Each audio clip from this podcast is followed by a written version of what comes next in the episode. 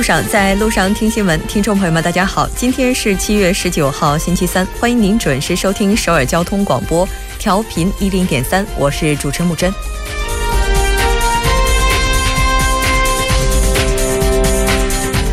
文在寅政府于今天公布了国政运营五年规划，计划在五年内分三个阶段构建全新的大韩民国。第一阶段为一七到一八年的革新期，第二阶段为一九到二零年的飞跃期，第三阶段为二一到二二年的稳定期。革新期的现阶段，政府将从组建公职人员腐败调查处、分离检警调查权等权力机关着手，深化各项改革。风正好，以扬帆助其航。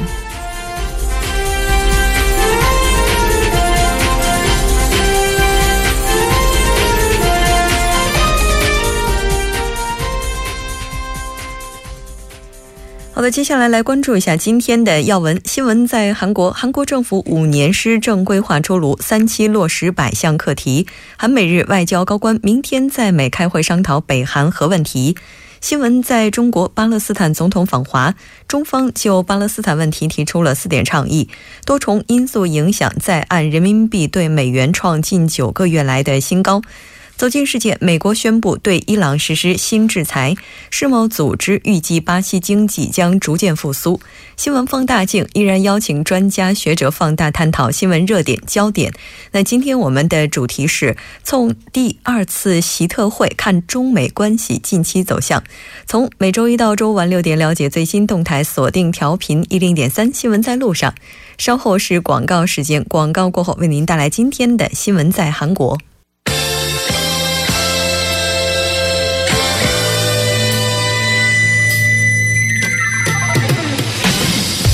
闻在韩国，带您快速了解当天主要的韩国资讯。接下来，我们就连线本台特邀记者周玉涵。玉涵你好，主播你好，很高兴跟玉涵一起来了解今天韩国方面的主要资讯。那今天在开场的时候，我们也提到了，现在文政府的五年施政计划也是新鲜出炉了。来看一下。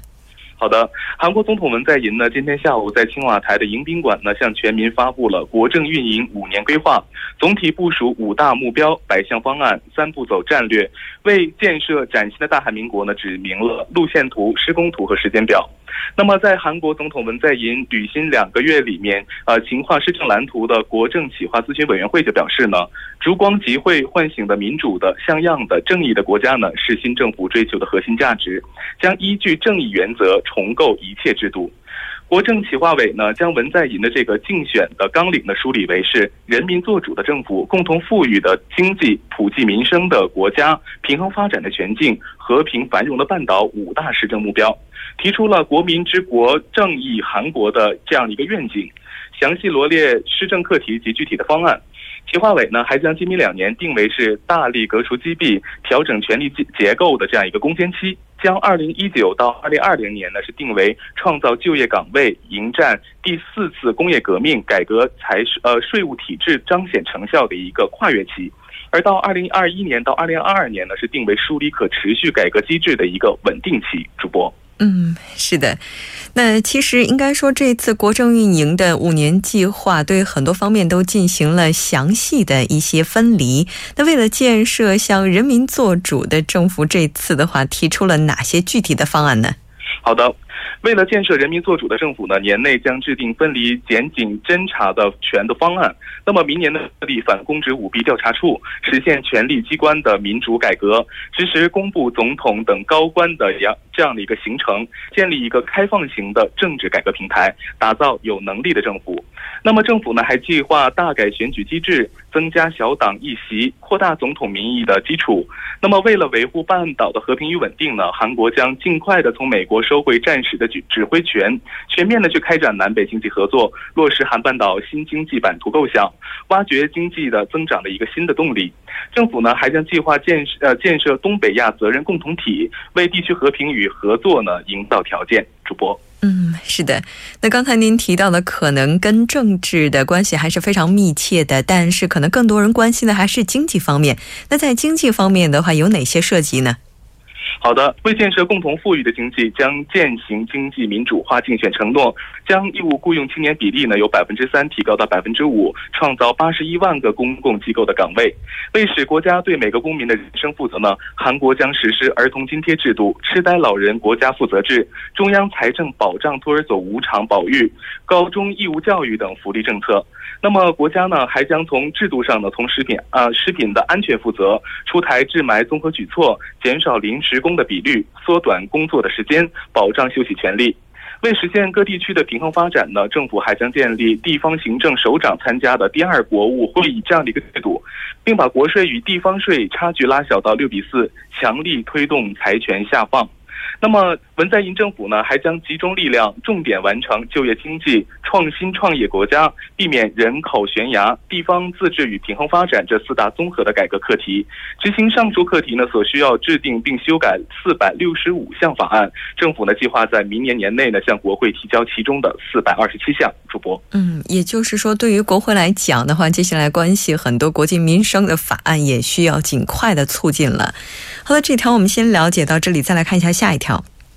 好，下一条是韩美日外交高官明天在美国开会商讨北韩核问题。嗯，那根据我们了解，现在呢，韩美日高官将于美国时间十九日举行会谈，目前的进展如何呢？好的，美国国务院今天表示呢，韩国、美国和日本的高级外交官呢，将于明天，也就是十九号，在美国的华盛顿举行工作会谈，商讨解决北韩核问题的方案。呃，韩国外交部政策企划官马相润、美国国务院政策企划局长布莱恩胡克、日本外务省对外政策官铃木哲呢，将就北韩核问题等三国外交事务呢深入交换意见。三方呢还将各自举行双边会谈，呃，讨论相关的事宜。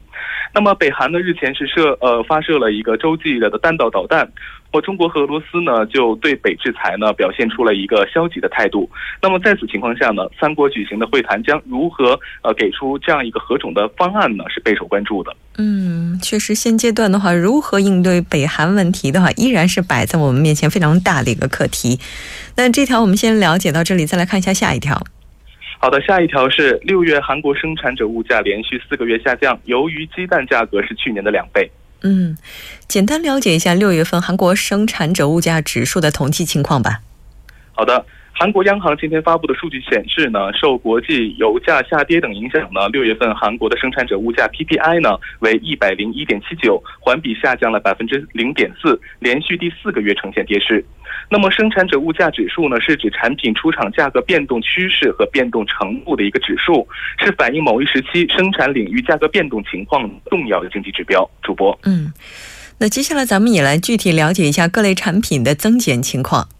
好的，从具体来看呢，六月份的工业产品价格呢是环比下降了百分之零点六，石油产品的生产者物价呢环比下降了百分之四，同时呢，化学产品的价格呢也环比下降了百分之零点一，那么农产品呢环比下降了百分之三点三，其中呢，西瓜、白菜和小西红柿的跌幅较大，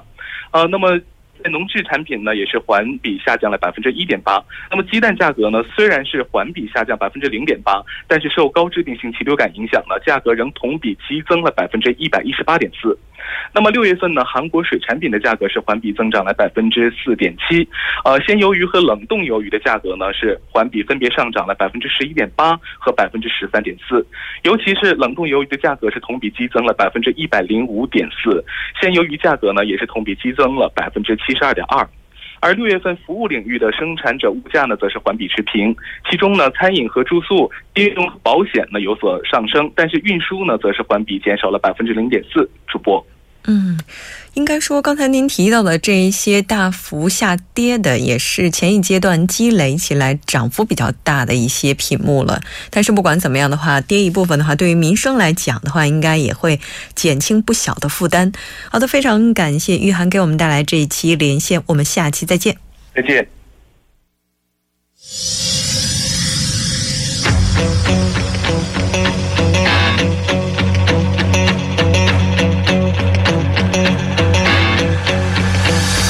您现在收听的是《新闻在路上》。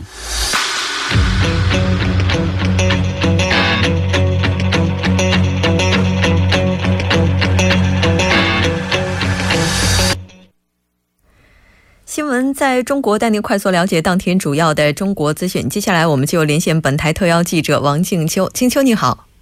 主播好，听众朋友们好，很高兴跟静秋一起来了解今天中国方面的主要资讯。先来看一下第一条。好的，第一条呢是巴勒斯坦总统访华。那么巴勒斯坦总统。阿巴斯于十七号到二十二十号，就是本月的这几天，对中国进行了一个国事访问。这是八十二岁的阿巴斯作为巴勒斯坦领导人第四次访问中国。那么在访华期间呢，两国就“一带一路”建设、中东局势以及巴以和谈进程等进行了深入的讨论。那么中国呢是最早承认巴解组织和巴勒斯坦国家的国巴勒斯坦国的国家之一，中巴两国长期友好。阿巴斯此次访华呢，两国就开展能源、工业园区建设以及旅游等领域合作达成了多项共识。嗯，那么中国外交部副部长张明这样说道：“说这样的合作不仅有助于巴勒斯坦自身的经济社会发展以及巴勒斯坦人民生活的改善，同样也会从一个侧面积极推动巴勒斯坦问题的政治解决。”巴勒斯坦问题一直是中东和平的根源性问题。根据七十年前联合国大会通过的巴以分治的决议，以色列和巴勒斯坦都有建国的权利。但时至今日，巴勒斯坦还没有建立起拥有完全主权的独立国家。张明表示，此次中方就推动解决巴勒斯坦问题提出了四点倡议。嗯，主播。其实巴勒斯坦它也是位于西亚以及西邻地中海，那它处在亚洲、非洲以及欧洲的交界处。之前的话是古丝绸之路的重要中转站。那所以说，在中国的一带一路倡议之下，应该说中国和巴勒斯坦地区的共同利益还是非常多的。刚才您提到了四点建议，我们也来了解一下。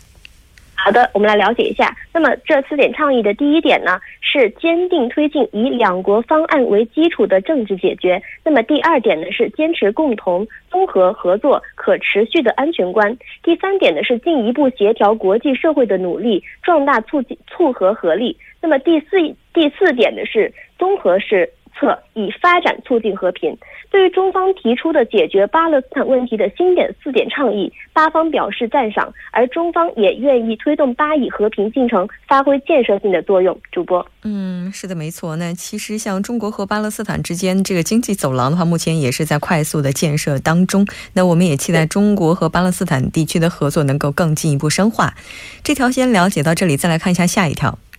好的，我们来了解一下下一条。下一条呢是受美元疲软等多因素的影响，近期两地人民币持续走高。昨天在在岸人民币兑换美元高开逾百点，报六点七四六四，创二零一六年十月二十日以来的新高。那么在国际方面呢，近日受疲软经济数据影响，美元指数持续走低。而周二医改法案支持票的流失，美元指数挫至二零一六年九月以来的新低，失守九五关口。那么在中国的国内方面，近期经济数据表现亮眼，二季度 GDP 同比增长百分之六点九，持平于第一季度，好于预期。交易员表示，中国第二季度经济增长数据强劲，或在较强时间内给人民币多头更多信心，但短期更多仍集中在。结集会是否均衡上，而金融工作会议的短期影响在心理层面，中期影响则暂时还不好判断，则需要进一步的观察。主播，嗯，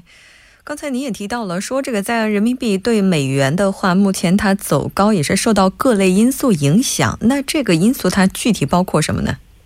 好的，我们来了解一下。那么，根据市场人士指出，在全球央行紧缩预期升温的背景下，这个英镑、欧元相对美元有不同程度程度的走强，而美国经济数据参差不齐，叠加特朗普政府的不确定性，是导致这个下半年美元指数整体上行乏力。同时呢，中国经济稳中向好，国际收支结构持续改善，资本流出压力下降等，均有助于人民币汇率继续企稳。那么总体上来说，人民币未来人民币汇率有望保持双向波动的运行态势。在短期内，若美元延续，呃，这个弱势，人民币兑换美元汇率可能维持阶段性的升值。主播，嗯。我们也了解到，根据大概三十分钟左右之前的一篇报道，现在的话，人民币对美元中间价调升了一百六十个基点，现在呢是报六点七四五幺，也是自去年十月二十一号以来创下来的一个新高了。那好的，这条先了解到这里，我们再来看一下下一条。好，下一条是来自于国土资源部的消息。日前，随着西藏自治区阿里市格吉县开始颁发新的不动产证权书，不动产统一登记制度在西藏全域落地。目前呢，西藏全区七个市地市、七十四个县区全部实现发新停旧，并全部接入国家级信息平台，实现了信息平台接入全覆盖。那么，这也标志着全国不动产登记发新停旧在去年年底百分之九十八的地区全面完成的基础上，实现了全部的覆盖。主播，这个应该说也是新的发新停旧它快速实施的一种表现了。我们简单再来了解一下今天的最后一条消息。好的，最后一条消息跟天气有关。那么今天中国还是有就是在呃大范围的高温出现呀，内蒙古的大部。吉林西部、甘肃西部、陕西的关中地区、江淮、江汉、江淮、江南、黄淮南部、重庆等地有三十五度以上的高温天气。那么，其中部分地区最高气温是达到了三十七到三十九摄氏度，局地可以超过了四十度。那么，在南方的一些地区，由于空气的湿度大，会更感到闷热无比。在这里呢，我们要提醒大家一个注意防呃这个防暑降温。那么，明天内蒙古的中西部以及江南、江淮一带还是会持续大范围的高温天气。与此同时，华北、黄淮的高温也会逐渐发展。那么，从后天起，内蒙古的高温将明显收敛，而华北、华北、黄淮的高温将和南方连成一片。不过，由于周四开始，华北北部降水发展增多，高温的触角无法进一步北抬，北方的天气会稍感凉爽。主播，嗯，是的。我们也了解到，今年的高温情况呢，应该是最为突出的是北方，而且北方有一些地区的话，高温日数已经比常年的年平均高温指数偏多了。比如说，目前现在北京的话，据悉现在高温它的日数已经是十七天，常年只有八天。那所以说，在这样的情况之下，依然还是要提醒大家要防暑。那非常感谢静秋今天给我们带来这一期连线，我们下期再见。好的，主播再见，听众朋友们再见。好的，稍后我们来了解一下这一时段的路况、交通以及天气信息。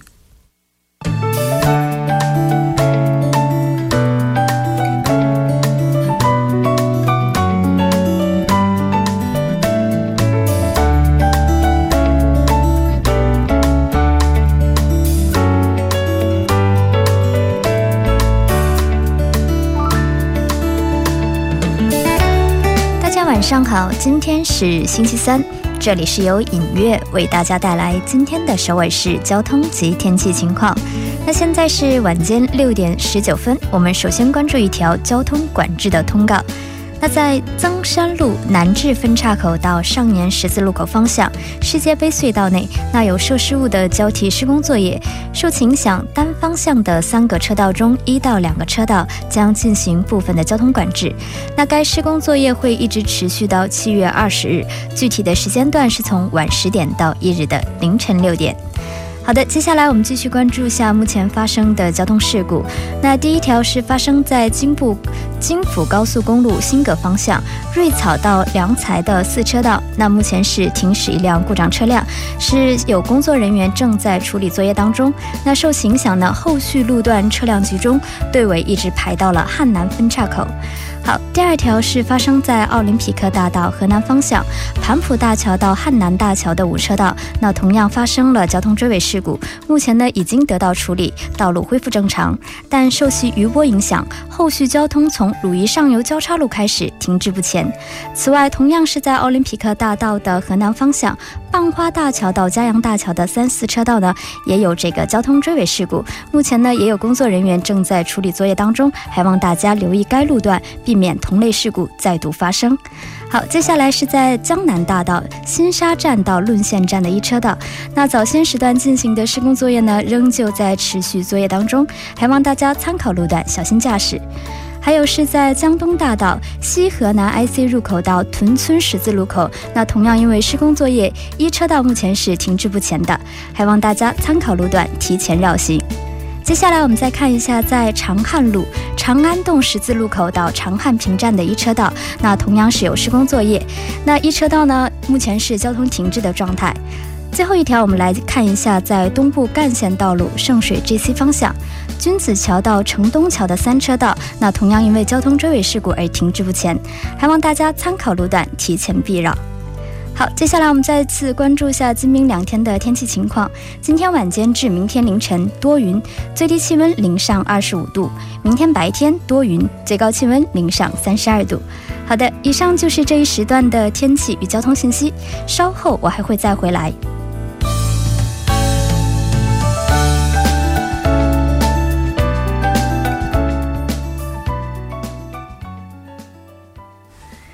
在时刻六点二十二分，这里是正在为您直播的 TBS EFM 调频一零点三新闻在路上。稍后马上为您带来我们今天的听首尔栏目，为您传达首尔市的一些要闻。当然，首先还是要请出栏目嘉宾金勇金小编，你好。好，大家好，主持人好，很高兴跟金小编一起来了解今天首尔市的一些消息。今天为我们带来的第一条是。嗯，第一条消息呢是首尔市计划在首尔市区内的二十五个区的社会福利中心举办一个叫做“青少年暑期社会福利”的夏令营。这个名字顾名思顾名思义，它的针对人群就是在首尔市区内的小学、初中、高中的学生哈。其实这次的社会福利夏令营呢，将将针对一些主题进行体验，比如说呢多文化。或者是大气变化，或者是灾难安全等这些方面。其实具体活动呢，也包括很多，比如说，呃，它会根据不同地区啊举办不同的活动，呃，有一些消防道路的体验呢，或者是尊重生命这样的小课程，或者寻找我们小区内的趣事，或者是安全公共交通的一些公共交流等等。其实这个交流呃申请啊，我觉得非常重要，是三 w 点一三六五点 g o 点 k r。我希望这些呃小朋友们都能积极的参加。嗯，是的，在暑期的时候呢，我们平常都比较关注的，像一些灾难应对啊等等，就可以集中的来进行教育对他们。那当然，这个过程当中也期待您更多的参与，这样这些活动才是有意义的。对我，我希望这个假期啊，不要家长们不要把这个学生们送到这些补习班，而是送到这样的一个夏令营去体验这样的活动更好一点。嗯，哪怕送到补习班的话，也留出来一定的时间来参与几次这样的夏令营，因为毕竟多文化呀、大街。变化还有灾难等等，对于孩子们来讲，特别是在现代社会，都是必须要去了解的一些内容，是吧？再来看一下下一条。好，第二条消息呢，首尔市为了提供更多的机会给一些小规模的艺术表演团呢，计划把禅石综合运动场的部分地区哈休息区拿出来，给这些小小小部小规模的这个艺术团体，给他们进行一些免费的呃使用。同时呢，还将提供一些他们在表演过程当中需要的一些音乐装备以及麦克风等等。其实，在申请过后呢，将通过这个首尔市的体育设施管理中心的审核之后呢，进行决定。其实需要注意的地方呢是，呃，一些比如说商业性的，或者是跟宗教或者政治有关的话呢是不行的。它的使用时间呢是从每年的四月到十一月，申请方式呢是在公共服务预约网站就可以进行申请了。这个网站的话，呃，进在那个搜索窗，呃，搜索这个公共 service area 就可以啊。嗯。其实像这些艺术家为他们提供展示平台这样的一些活动，首尔市做的也非常多。我们偶尔到一些，比如说这个人流比较密集的地方，如果大家用心的话，对，认真去找一找街角，有的时候就能够在一些公共设施当中看到这样的一些空间。对，那这个时候也希望大家都能够进去转一圈儿。啊，我不知道金小编如果看到这样的店会不会进去？我我在大概上周的时候还看到，就是在首尔大森林附近的话，然后它有一个这样的类似。于用集装箱组建起来的艺术家可以展示自己一些作品的这样一些平台，对一些手工艺作品，对对对，而且它也运用到了这个商业当中，也是可以有一部分收入的。对，然后这些地方也希望大家能够多多的去支持，因为毕竟这样的艺术的话，它也是充满生命力的，是吧？对，其实这样的艺术表演呢，其实我们有可能会没有一些资金上的资助啊，但是通过我们的小呃，我经常用的手机智能手机进行宣传，帮他们进行一些在在 S N S S N S 上的宣传是对他们来说是莫大的一个帮助哈。对我今天还在 SNS 上看到，就有一些朋友他们拍一些那种小孩子的那种艺术表演，比如说像合唱啊之类的。嗯、我当时觉得这些地方的话，像这种小规模的艺术表演团哈，不仅仅是成年人，我们也可以把它就是就是作为孩子们可以展示自我才艺的一个空间，嗯、也是挺好的。当然，关键还是在于我们需要更多的观众，是吧？对。再来看一下下一条。好，最后一条消息呢，是我们都知道啊，周末是人们休息的时间。其实有的人喜欢出去散心呢，其实有的人就会选择在家里享受一个安静的这个片刻啊。嗯。但是这个时候，如果从外面传来一些，比如说工厂啊，或者是一个工地的噪音的话，会给我们休息带来非常大的影响。现在首尔市呢，瑞草区呢，就为了保证居民在周末的时候休息时间，所以出台了一项规定啊，就是保证居民区附近的工地啊，在施工作业期间呢，为了减少噪音，在一定范围的时间和规模的话，它是有限制的。这个规模的限制是在呃，你的工地是已经建到了五层以上，或者是你的工地面积超过了一千平方米的话呢，呃，将会受到一些限制。比如说周六和公休日的时间呢，是从早到下午六点钟，你是不可以施工的。嗯，还有一点就是每周日呃每个周的周日是一整天禁止施工的。嗯，但是如果你超过了这个违反次数超过了三次的话呢，将受到一定的惩罚，就是呃，在一段时间内都不可以施工了。啊，哎，我不知道金小平有没有试过在家里的时候，然后就是哪怕是正午那个时间也好，你把窗户打开，你会发现特别的吵，而且那种吵它不是一种声音或者两种声音，它是混合了之后。它呈现出来的是一种嗡嗡的感觉，对，就是可能我们在专注做一件事情的时候感觉不到，但是稍微想休息的时候，你可能就会觉得那外面的声音特别的大。嗯，然后这个时候关上窗，你会发现这个世界特别安静。嗯，对，是的。这段时间进入雨季之后，也许天气给我们带来的不快指数是比较高的，但是您可能会发现，在雨天的时候反而变得更加安静了。其实是有雨声的，但是变得更加安静了。嗯，是这其实也就意味着周边的这样的一些设施或者是这些施工。确实给我们的生活带来了一些影响，当然也希望政府的这些措施能够切实保障我们休息的时间能够被尊重。嗯，是的。好的，非常感谢金小编给我们带来这一期节目，我们下期再见。好，谢谢主持人。好的，到这里我们今天新闻在路上的第一部就是这一些了，稍后在半点过后为您带来第二部节目。